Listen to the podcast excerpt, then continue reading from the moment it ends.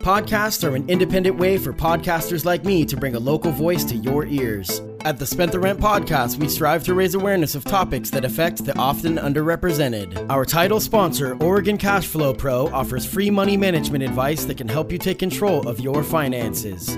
At OregonCashflowPro.com, you will find videos to guide you towards your goal of financial freedom.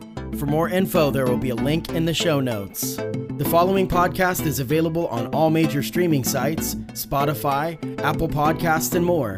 You can now listen to all previous episodes, donate to the podcast, and buy shirts directly from the Spent the Rent podcast at our newly designed official website, strpod.com.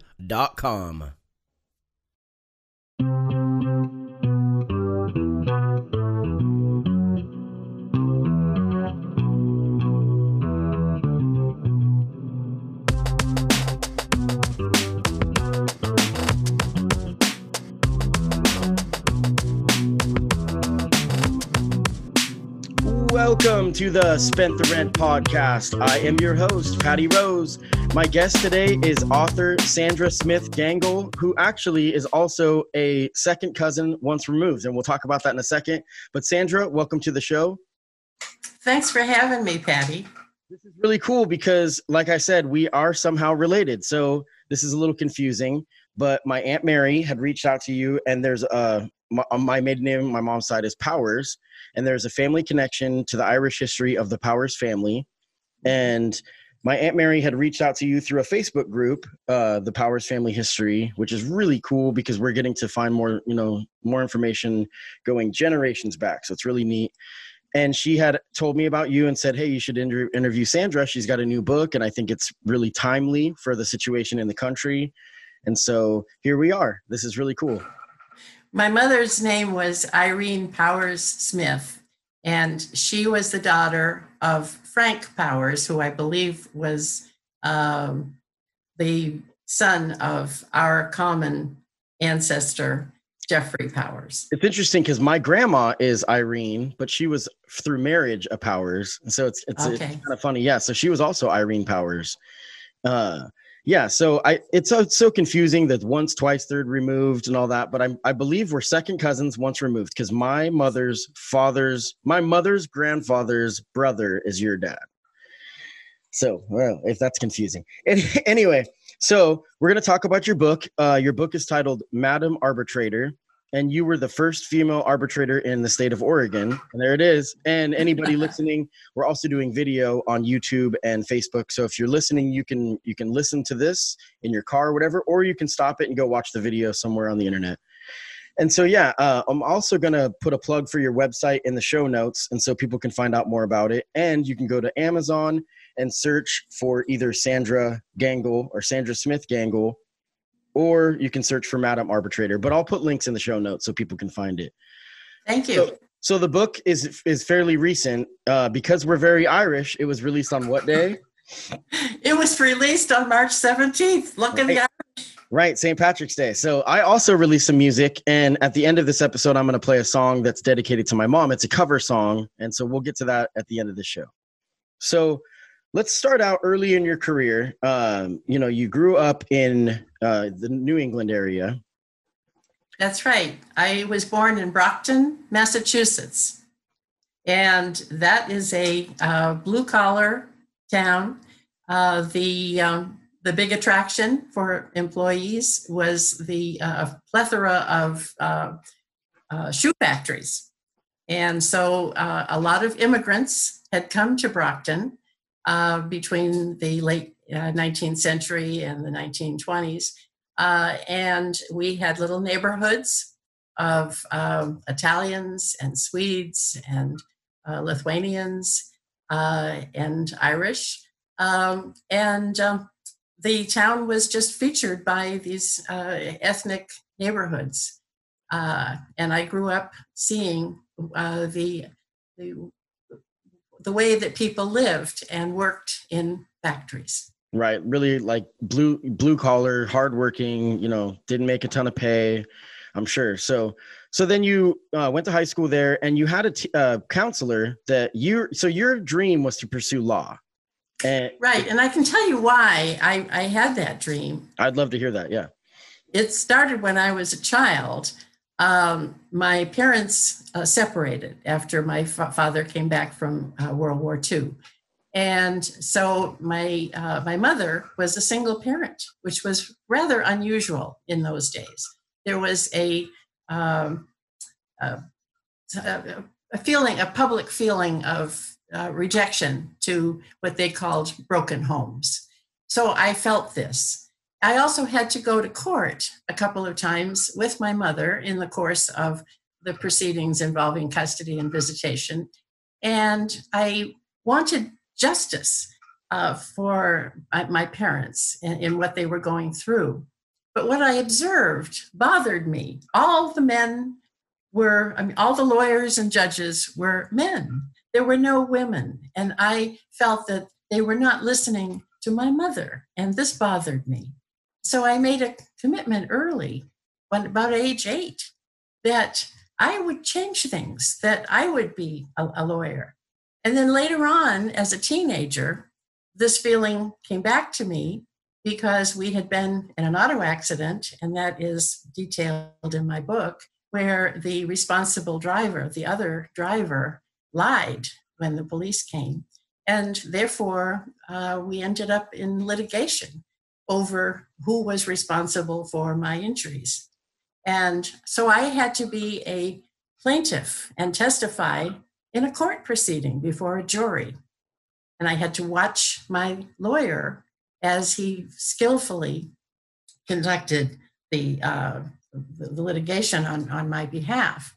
And uh, at the, during that hearing, I thought to myself, he just asks a lot of questions. I could do that. Right. I should be a lawyer. I want to be a lawyer and I want justice. And I want especially justice for women. So that's that was kind of my commitment as a, uh, a young child and teenager. That's cool. And so then in high school you had kind of talked to a counselor and you were going to pursue it. And how did that come about? Where they basically discouraged you? Was it because you were a woman?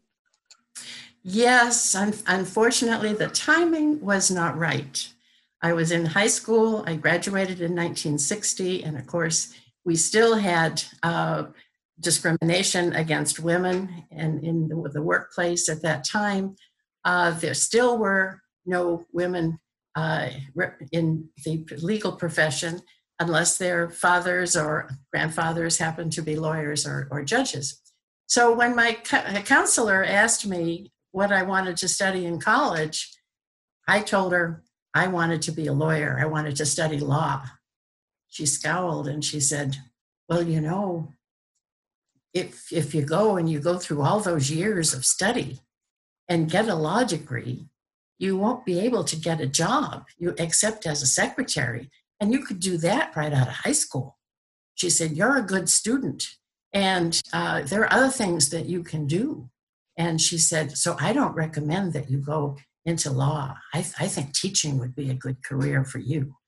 And so she persuaded me that because I was good in foreign languages, that maybe I should study foreign languages in college and become a foreign language teacher. Right. And, you know, I mean, in her defense, I'm sure that it hurt to hear that, but at the same time, she was probably trying to protect you. And it's unfortunate, but I'm glad you didn't take defeat, you know, that you're, that you did that later. Now, you, you mentioned going to school to become a teacher, and that's what brought you to Oregon. So you can tell us a little bit about that. Yes, thank you. Uh, my undergraduate was on the East Coast. I went to the College of New Rochelle, a women's college in New York, and I studied French and German. And, and I really thought being in New York and being close to the United Nations building, uh, that maybe someday I could be a translator for the United Nations. But, you know, I found out that uh, the people that got those jobs were from the international community and many of those people spoke two, three, four languages. Sure. Uh, so the chances that I would be able to become uh, an interpreter were very slim. Uh, but teaching was certainly uh, still an option. And I was hired in my hometown of Brockton to teach uh, conversational French at the middle school level. So I did that for two years. And in the course of those two years, I was fortunate to be selected to attend uh, the programs that were specializing at that time in tra- training teachers how to use the audiolingual method to teach uh, foreign languages.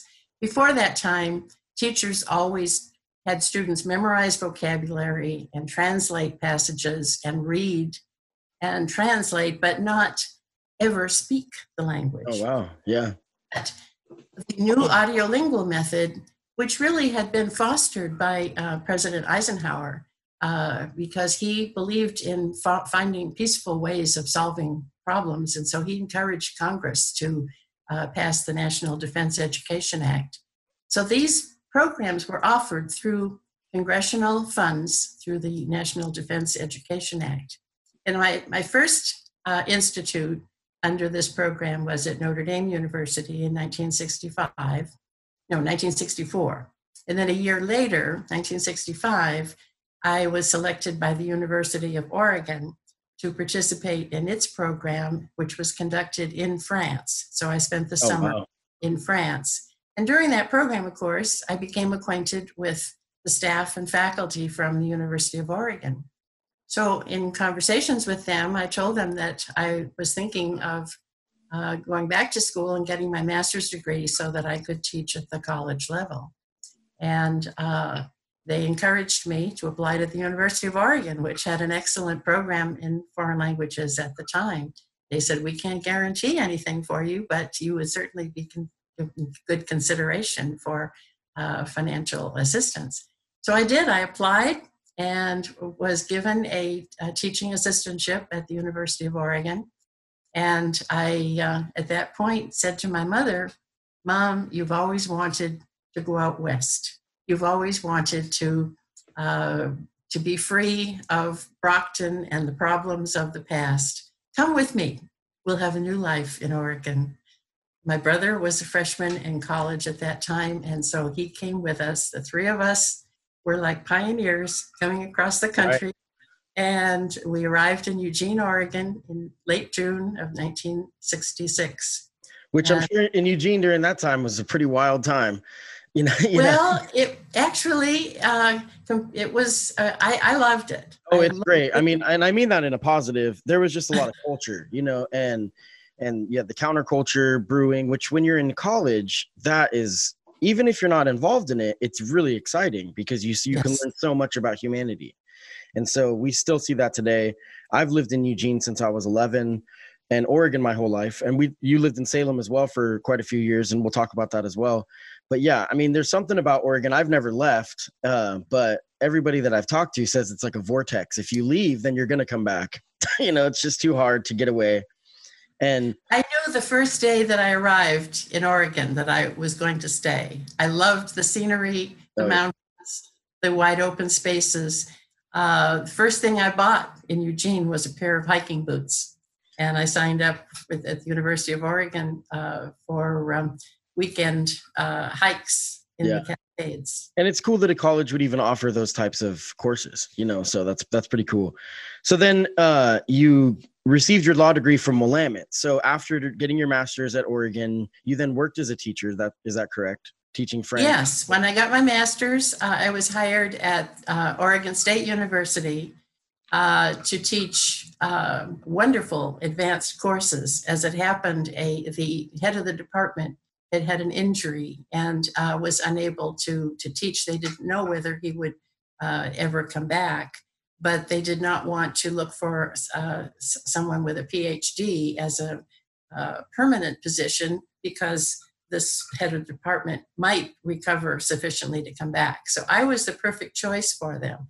I was a strong uh, student in foreign languages, and I had just earned my master's degree and had the recommendation of the University of Oregon staff. And so they hired me, and it was a wonderful position uh, that I uh, that I just loved. So I moved to Corvallis. My mother stayed in Eugene at that time. She was working for the Salem for the uh, Eugene School District, and was uh, very happy uh, living in in Oregon.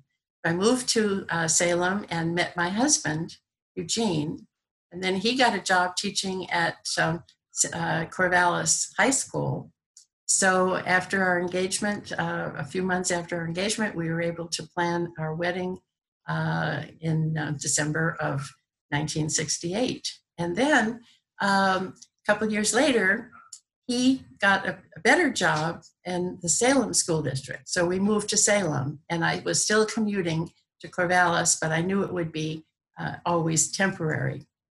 So when an opening came up at Willamette, I took that and I taught uh, at Willamette. Meanwhile, I had my daughter um, Melanie and then my son Rocky. So I was teaching and being a mother all at the same time, very busy with right. life. But I never forgot my early commitment that I, what I really wanted was practice law. So I, I was aware that the Congress had passed legislation in 1964 called the, uh, the Civil Rights Act of 1964, which through a, a miracle, really, uh, the word sex was included as one of the protected classifications uh, under the statute. It was a statute that was originally designed to prohibit discrimination on the basis of race, color, religion, national. Right. But some a legislator put in the word sex at the last minute with the expectation that that would kill the bill. Well, it didn't kill the bill. Oh wow, I didn't know that. As a result, the whole dis- issue of dis- uh, discrimination against women changed. Wow. Slow. It was a slow progress, but by the mid 70s, it was really reaching down into uh, the legal profession and medical profession and so forth. And I was pushing my children in a stroller across the campus one day, and I happened to notice that a group of women was going into the law school, and I thought, yes, women are now entering law, then that means that there are jobs and there was there's a future for me. And so I told my husband that uh, it was the time was ripe, and I would like to enroll in uh, law school. I was 34 years old. Wow, I want to touch on that comment that you or that that part of that. I did not. I was not aware of that in the civil rights uh, bill. That that was thrown in as an attempt to have it not go through. That says something exactly. because you know a lot of people don't realize, and I'm not super versed on history. I'll be the first to admit it, but a lot of people don't realize that that women did not receive the right to vote until after people of color, which is really interesting. I mean, there's some. Is that true? That's true, right? I mean the, the uh, well, men of color received the right to vote in uh, 1870. Yeah. Women of color, just like women, white women, could not vote. Yeah. It was the suffragists, the women suffragists, who had to fight a very long battle for 70 years before it finally went through the 19, uh, 19th Amendment went through. And I just finished reading a book last night, which recently came out called The Woman's Hour by Elaine Weiss. I recommend it strongly because um, it gives the details of the ratification of the 19th Amendment. It, you know, there, there have to be 30, there have to be a, a three fourths vote in the state legislatures to ratify something once Congress has uh, passed a, um, uh, an amendment to the Constitution. And Tennessee was the 36th state to ratify it. And so, and it was not an easy process. Um, it was uh, extremely contested, not only by men, but by women called the Antis, who were, they didn't want to go to vote. They thought it was uh, just wrong for women to want to be involved in the, in sure, in their own yeah so own. it's a very good book and yeah, that's, that's it. should read it. one more time. What was that book called?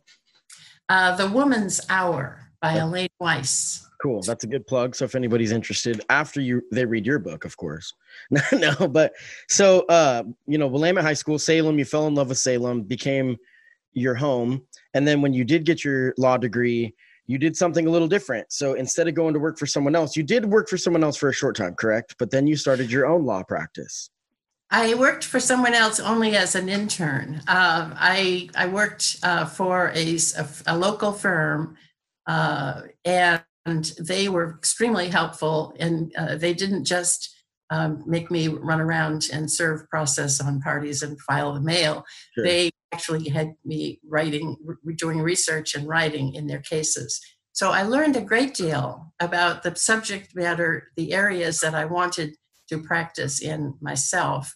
Uh, I wanted to, my, my goal was to open my own office and to be a sole practitioner. I did not want to just work for a firm and uh, get a salary and do what I was told to do. I wanted to represent real people in the community right. in problems.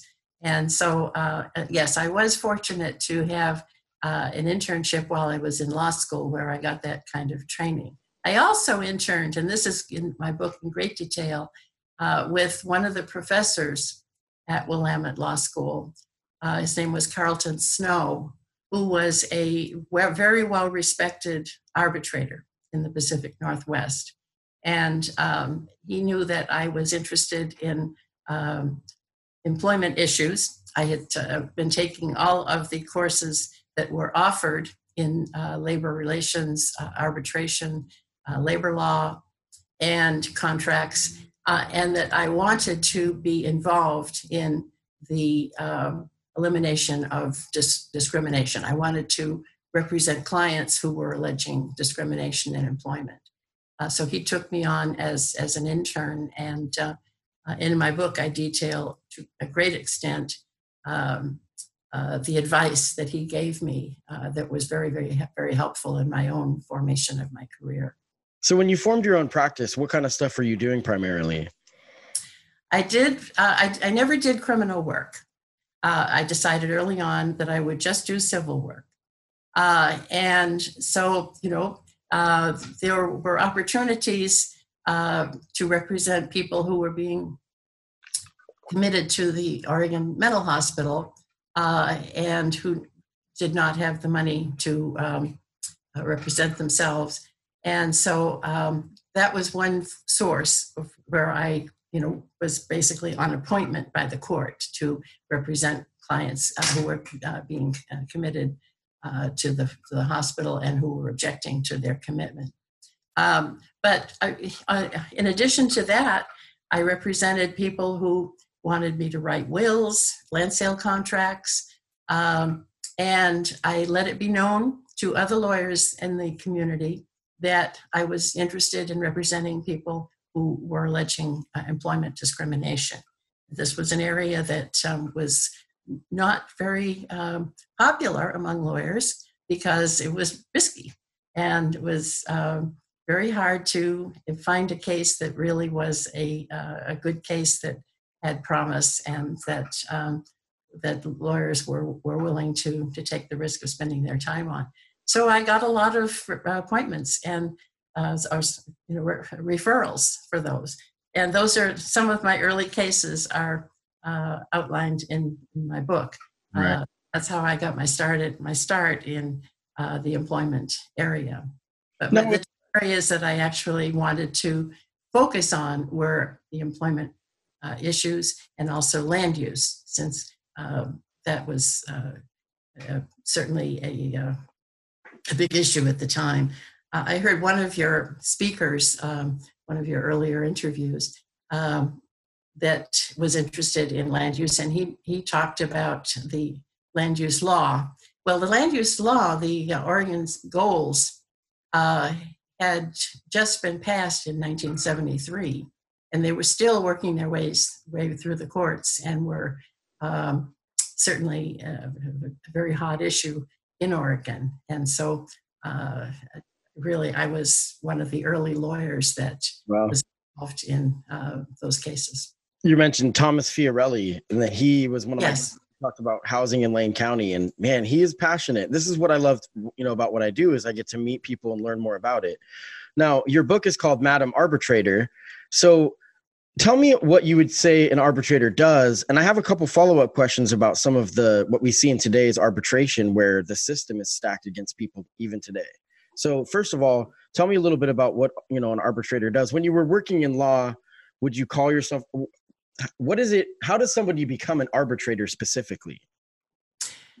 It's a long-term process. You uh, there is no actual uh, there's no formal training program. Uh, some, there are some programs nowadays through American Arbitration Association and through Cornell uh, Law School and that sort of thing. But in my day, no, it was a matter of uh, developing your expertise uh, in labor relations, and then establishing credibility among the labor relations practitioners. And that's two groups the union representatives and the management representatives. And once they trusted you, once they understood that, uh, that you really understood the la- labor law and what a collective bargaining agreement was all about, and that you were fair, that you were not biased in favor of unions or biased in favor of management. Right. You could be trusted to listen to the evidence and to make a fair decision, uh, like a judge would in court. Uh, then you can be approved by the bodies that that uh, approve parties as arbitrators. And so yeah, the first step for uh, an Oregonian was to be approved by the Oregon uh, Employment Relations Board, uh, and they manage or they are the body that governs the uh, labor relations issues for the public workers. In other words, the teachers, the police officers, the firefighters, uh, public employees. And uh, so you usually your first few cases are within you know, your own state. Right. Uh, then once you have that kind of approval, you go to the federal agency, which is the Federal Mediation and Conciliation Service, and then they do the same thing. They approve arbitrators based upon their experience, their uh, history, their credibility with the parties, uh, and put your name on lists that go out to the parties in private sector cases. That means industry. Right. So, so the thing, real quick, it's, it's a pro- it's a process. It's a gradual process. Right. So the thing that so when I think arbitrator, a lot of times what it should mean is impartial, like you just said. It should mean somebody exactly both sides, and they can really work towards finding a solution that can work for everybody. Which we're going to touch at the end of this. I have a couple questions I want to talk about the current landscape in society, but we'll get to that. But the thing I wanted to touch on is that in today's world, a lot of people aren't aware. I watched a really good documentary called Hot Coffee, and it was about tort reform. And there was this whole thing about arbitration agreements in it. And what happens nowadays when you sign a, a contract for your iPhone or for any anything you sign or employment even when you get a job you sign a contract for the employment there that that sometimes waives your right to Im, impartial arbitrator where the arbitrator is chosen by the employer and this is a this is horrible that this happens because what that means is that say that you go to work for i don't want to throw a company under the bus so we'll just say a corporation okay? And so you go to work for this corporation and they then if there's a conflict they are the ones that get to pick the arbitrator. And if they're on the payroll of that company that can be a conflict of interest. And so a lot of times so it sounds to me like what your passion was in is truly representing the people or the management or you know or the unions not well is is not representing either one is finding the the resolution between the two like the media okay. You have raised a very important issue and i need to i need to describe sure, yes. the, the, the difference okay? The I, I never accepted any cases in what's called employment arbitration. Right. and i explain that clearly in the uh, one, I believe it's the last chapter of my book, um, because I had misgivings about the yeah. uh, involved, and I don't want to. I don't want to mislead anyone either. Sorry, but if that's the way it was, but go ahead. Yeah, no. Be, uh, now, those agreements, what are called employment agreements, are unilaterally drafted by the yeah. employers, and then they are presented to the employees when the employee is hired and they're told, you know, oh, by the way, we have a dispute resolution process here and we want you to sign this before you can start Monday morning. And under, or, under Oregon law now, um, the employer has to do that. I believe it's 48 hours before the employee is actually uh, hired. In other words, they, they, they, they don't they they're given a, a period of time to read it and probably talk to their family or hopefully talk to their lawyer yeah. about it. But uh, in the past, no, it was just handed to you. Sometimes it was just included in like a booklet that was given. There'll be these yeah. these policies that that the company lives by. Uh, okay, That's a wholly different process. Yeah, sure. Clear. Wholly different from what I was involved in, which was labor arbitration. Okay. In labor arbitration, the um, union and management negotiate their labor contract. And the contract includes provisions for wages, hours, terms and conditions of employment, and usually a dispute resolution provision. Right. In the dispute resolution provision, they agree to have a grievance procedure where if the employee feels that something has been uh, done Im- improperly by management, they can file a grievance. The representatives of union and management try to resolve it among themselves. And if they're unable to resolve it, then they submit it to arbitration and they jointly select their arbitrator. It's not just selected by the employer. That's so important, you know, with Okay. That's the process that I was always involved with. That's the process that I believe has uh, the, the best credibility and that and basically you have a law of the case that you can apply. The, the law of the case is the collective bargaining agreement. Yeah and see this is a, the, and again as an arbitrator you try to be impartial or are impartial. And so exactly you have to be. this is the true benefit of unions in a lot of t- cases because the labor argument they have to do their job they, they have to make they have to make their money they make profits that's what they're in business for. The the unions are to protect the employees.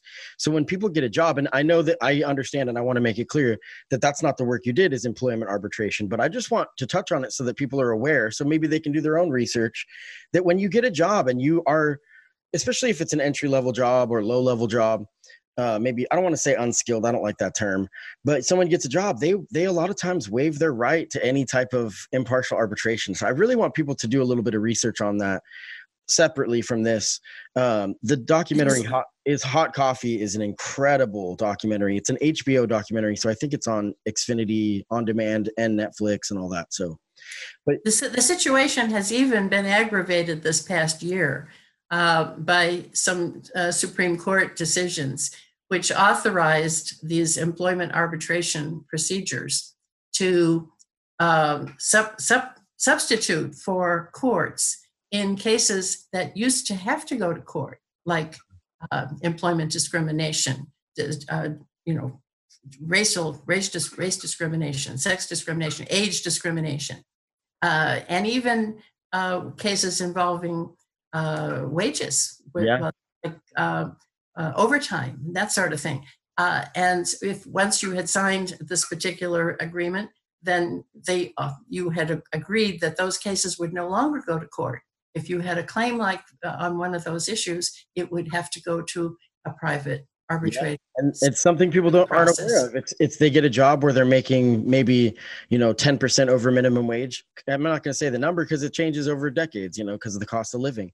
But people will get a job, and then and then they they basically are signing away their civil rights and they don't realize it and then you what are you going to do because you need this job to pay your rent and all that kind of stuff but i don't want to go too deep into that because like you said you were not focused on employment arbitration labor and and, and union which there's a joke i heard about a union i will throw this in and then we'll move on but one time and it was during the tea party movement and it said there's three guys sitting at a table there's a union boss a corporate ceo and a tea party voter and the corporate CEO, and there's a dozen cookies between them. The corporate CEO grabs 11 cookies and says, That union guy is trying to take your cookie. so it's like a pro union joke, I guess.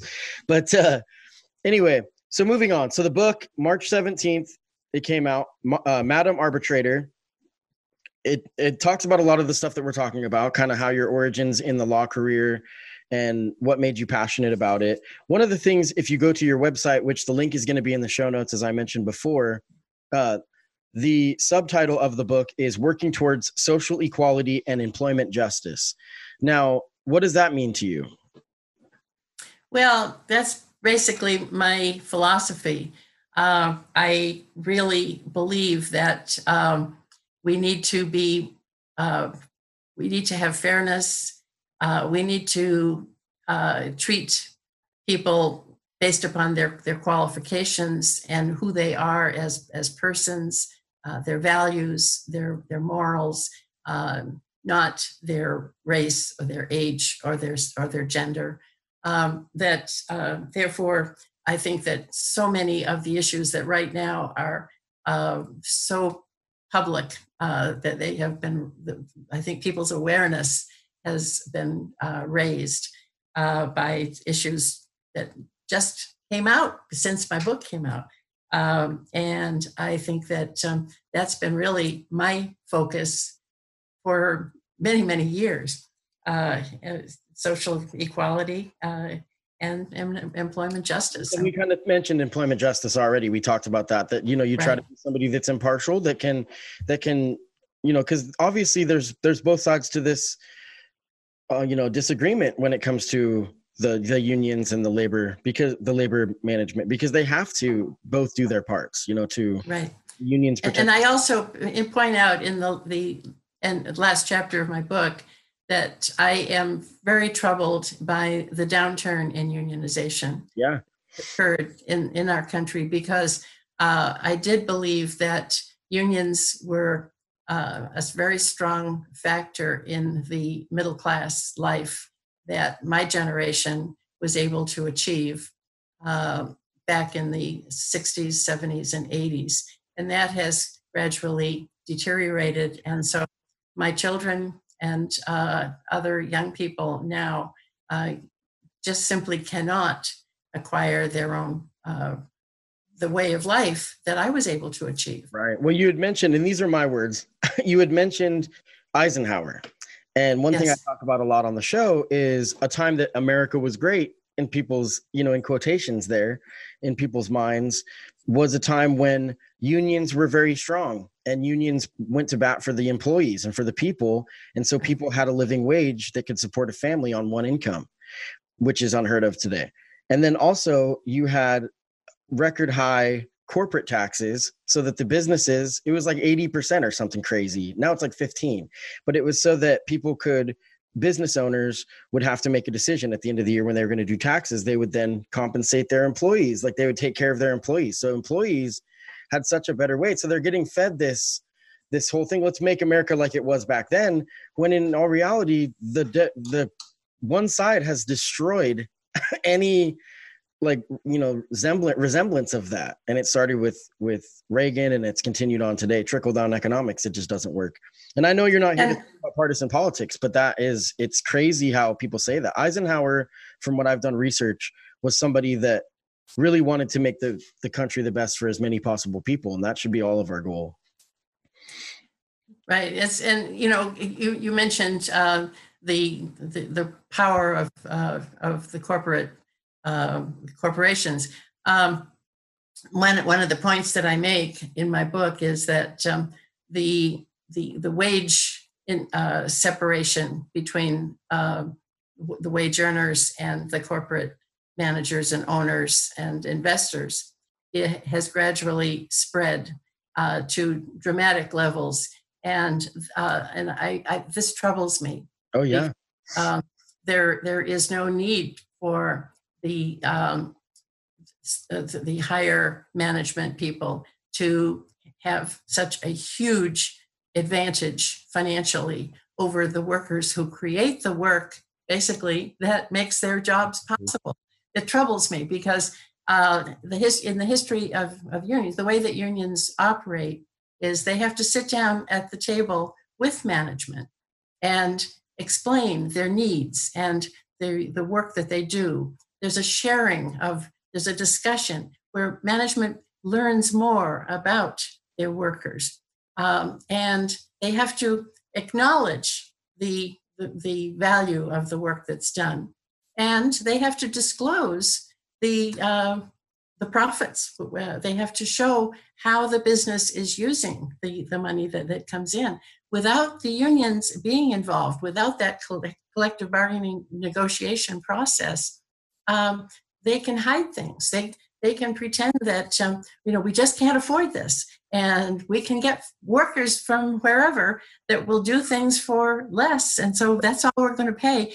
They just don't listen, and that just creates more and more uh, division, and uh, also it, it hurts. It hurts the the workers uh, that they are not valued. their value and their psyche. So that actually gets a good segue into one question I wanted to touch on about arbitration in everyday life and in normal society.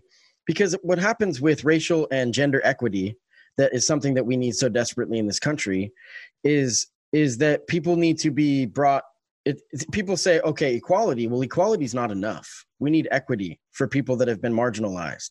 So what that means is that, like you just touched on in labor discussions, it actually transfers over very much so into everyday life because what we need is we need people to come together and hear each other's experiences, and so that they can then see not only their value but their similarities. And so this is where it gets lost in corporations that are not people. That's why corporations should not be considered people, and that was the, probably one of the lowest points in our country recently is Citizens United or whatever it's called, where it, brought, it basically gave speech to the corporations and it squashes the people because they decide they can outspend us as individuals. And so it's really frustrating. So I guess my question is, do you do you see are you optimistic that we will find leaders in society that can be quote unquote arbitrators that can basically kind of listen to both extremes? When we live in a society where people have just had enough people are almost done listening to the other side because they feel that the other side is not listening to them you know and that's where we need to find leadership in in an arbitration or collective bargaining type process you know? I don't know that's a long-winded question but well i think that you um, you're struggling to uh, apply a process that uh, has been implemented in the employment area where there are, is a union contract you're, you're attempting to apply that to society. And the, the, the comparability is the law.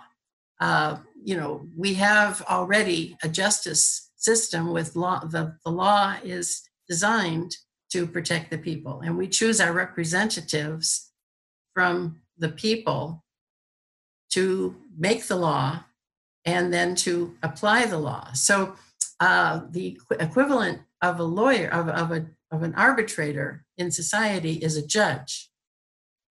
Now, I think that what you are talking about is how do we find a way for someone who's not necessarily a judge who's going to decide who's right or wrong and, and issue some kind of an, an award, but sure. someone who's going to try to help them to listen to each other and yeah. collaborate to find processes that will work better. Uh, and I think that is more of a uh, the, the process called mediation. Yeah. And we we do have now a growing cadre of mediators who are skilled at doing exactly what you were talking about, of bringing people together.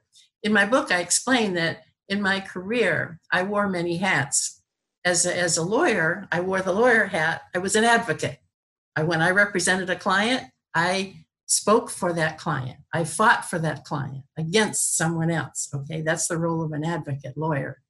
When I was an arbitrator, I put on my judge hat and I looked at the law, which was the collective bargaining agreement. I listened to the evidence that came in, these what the parties told me, and I had to listen carefully to both sides because sometimes it really sounds like one side has got the entire case in a bag, but you have to then wait and listen to what's coming in from the other side because that can change the whole focus of what you have heard from the first, first side. Uh, and then you make a decision. So that's the arbitrator role. But the mediator role is neither of those. The mediator has no power to make a decision. The mediator is not applying a law. The mediator is helping parties to listen to each other and to have establish a process where neither side is is taking advantage of the other and either side is mon- monopolizing all the time and resources but they're they're working together with a common good faith it has, sure. has a requirement they, they have to be acting in good faith um, with the goal of reaching some kind of a reasonable decision. And usually that means a compromise. Yeah. Leaders don't compromise. That's such a good way to put it. I really appreciate that because this is why I love what I do. Because doing this show, I get to learn so much about people and what they're passionate about and it allows me to grow as an individual because that you you nailed it because like you just said it's like with arbitration you're making a decision with yes. mediation you get the two sides and all you're trying to do is then listen to them and then probably explain what you've heard and then they can hear that and then they have to come to their own decision you know and so i guess i'm just all of us are thriving so much in society to find leadership that we can turn to where it can it can kind of paint a picture for both sides. And so we can find common ground you know uh, with protests. It's hard for people to wrap their head around when they see people marching in their streets or, or, or in front of their their businesses and whatnot. And i know that's not what we're talking about today but sometimes it it, it invokes fear and people are like kind of shutting in and right now we need to be opening up and so it's really difficult for us to all come together so i just i know that we need leadership but anyway, if I could, if I could give you a couple of examples of, of mediation. Sure. I did a lot of mediation involving uh, persons with disabilities under the Americans with Disabilities Act.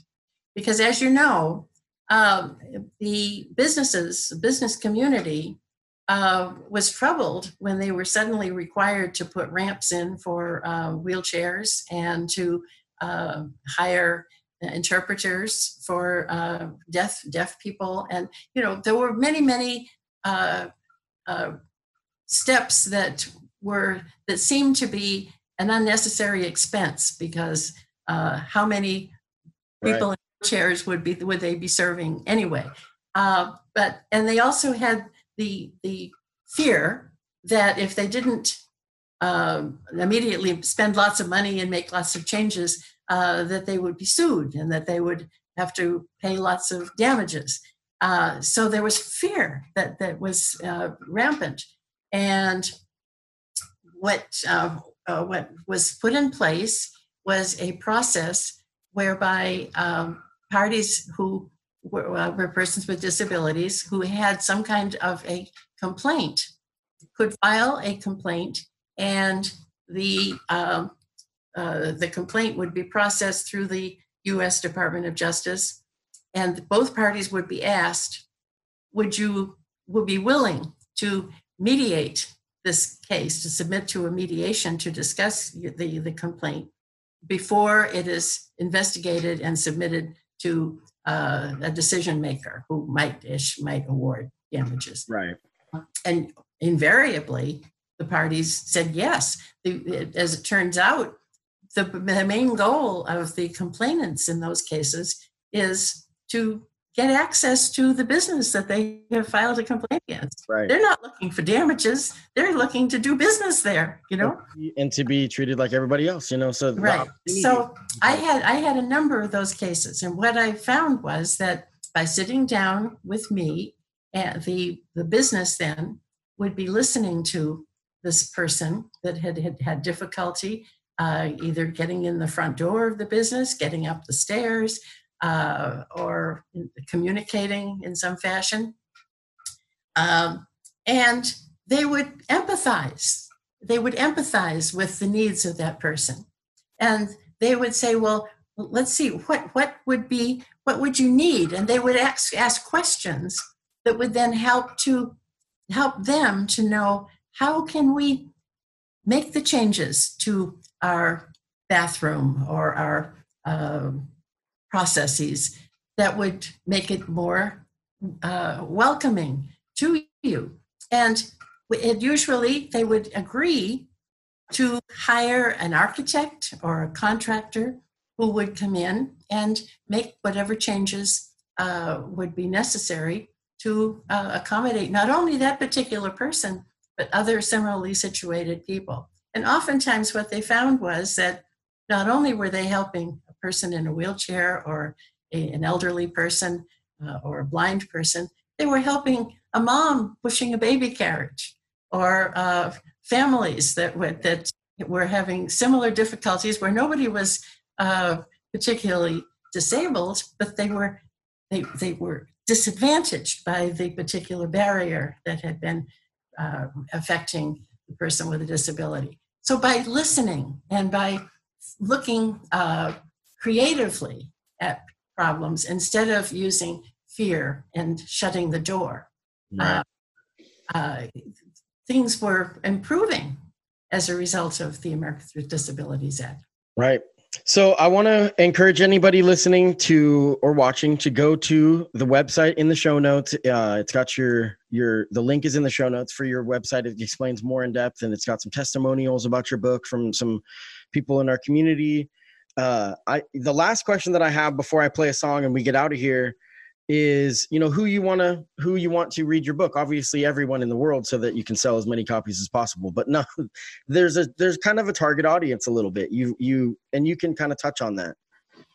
Well i think that the the main my main uh, purpose is to uh, give some guidance to young young people who uh, are looking to uh, uh, enter a career that they believe is either closed to them or uh, that they just don't understand and they feel that they'll never be able to uh, achieve acceptability and get work in. And especially, I think people of color. I'm, I'm concerned about people of color getting into the legal profession and especially in into uh, the fields that I was able to get into, arbitration and mediation, uh, because those fields are still heavily dominated by white males.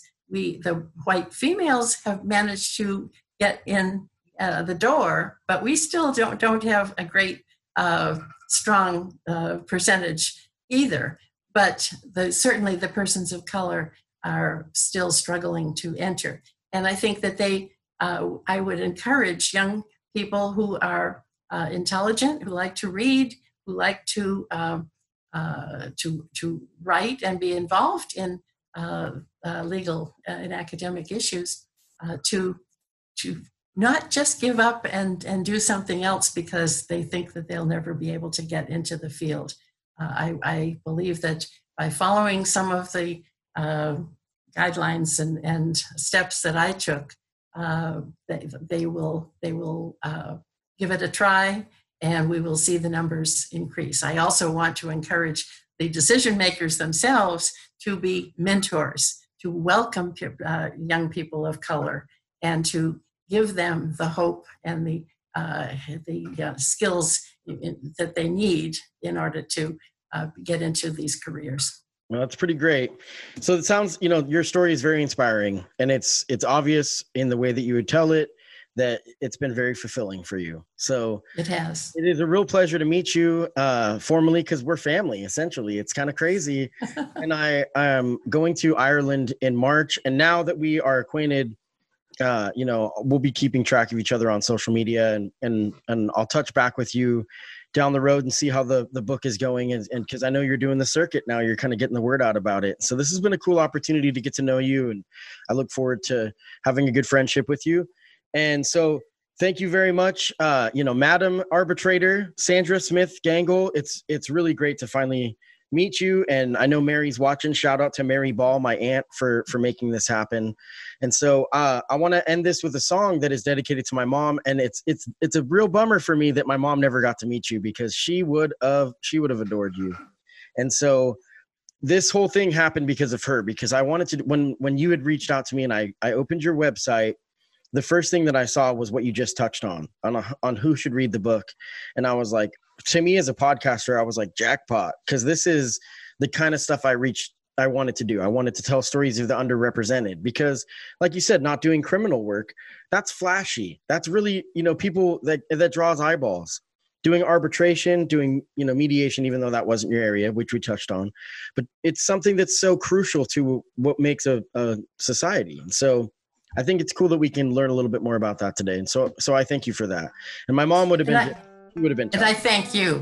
Yeah, you're very welcome. So we're gonna end this with a song. This is a cover song of The Rose. So this is me, Patty Rose, with The Rose. Sandra, thanks again. Thank you. Some say love, love, love. it is a river that drowns the tender reed. Some say love,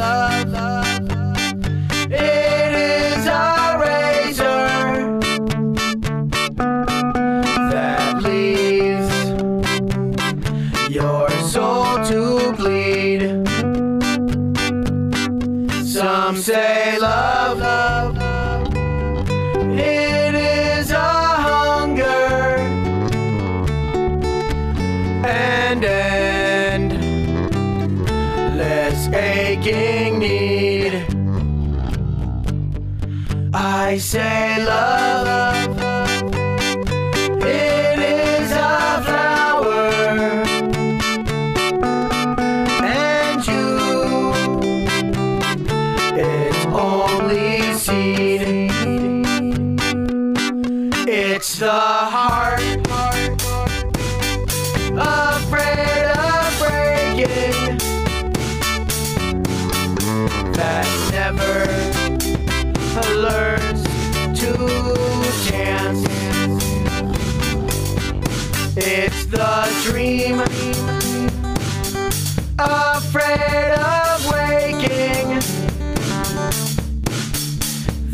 never takes the chance.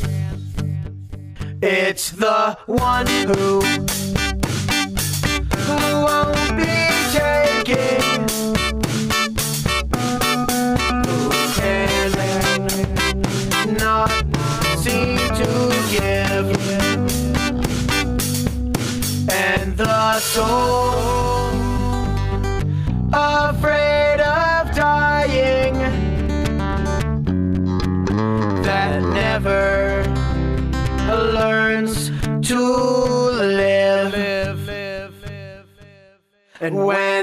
night. night.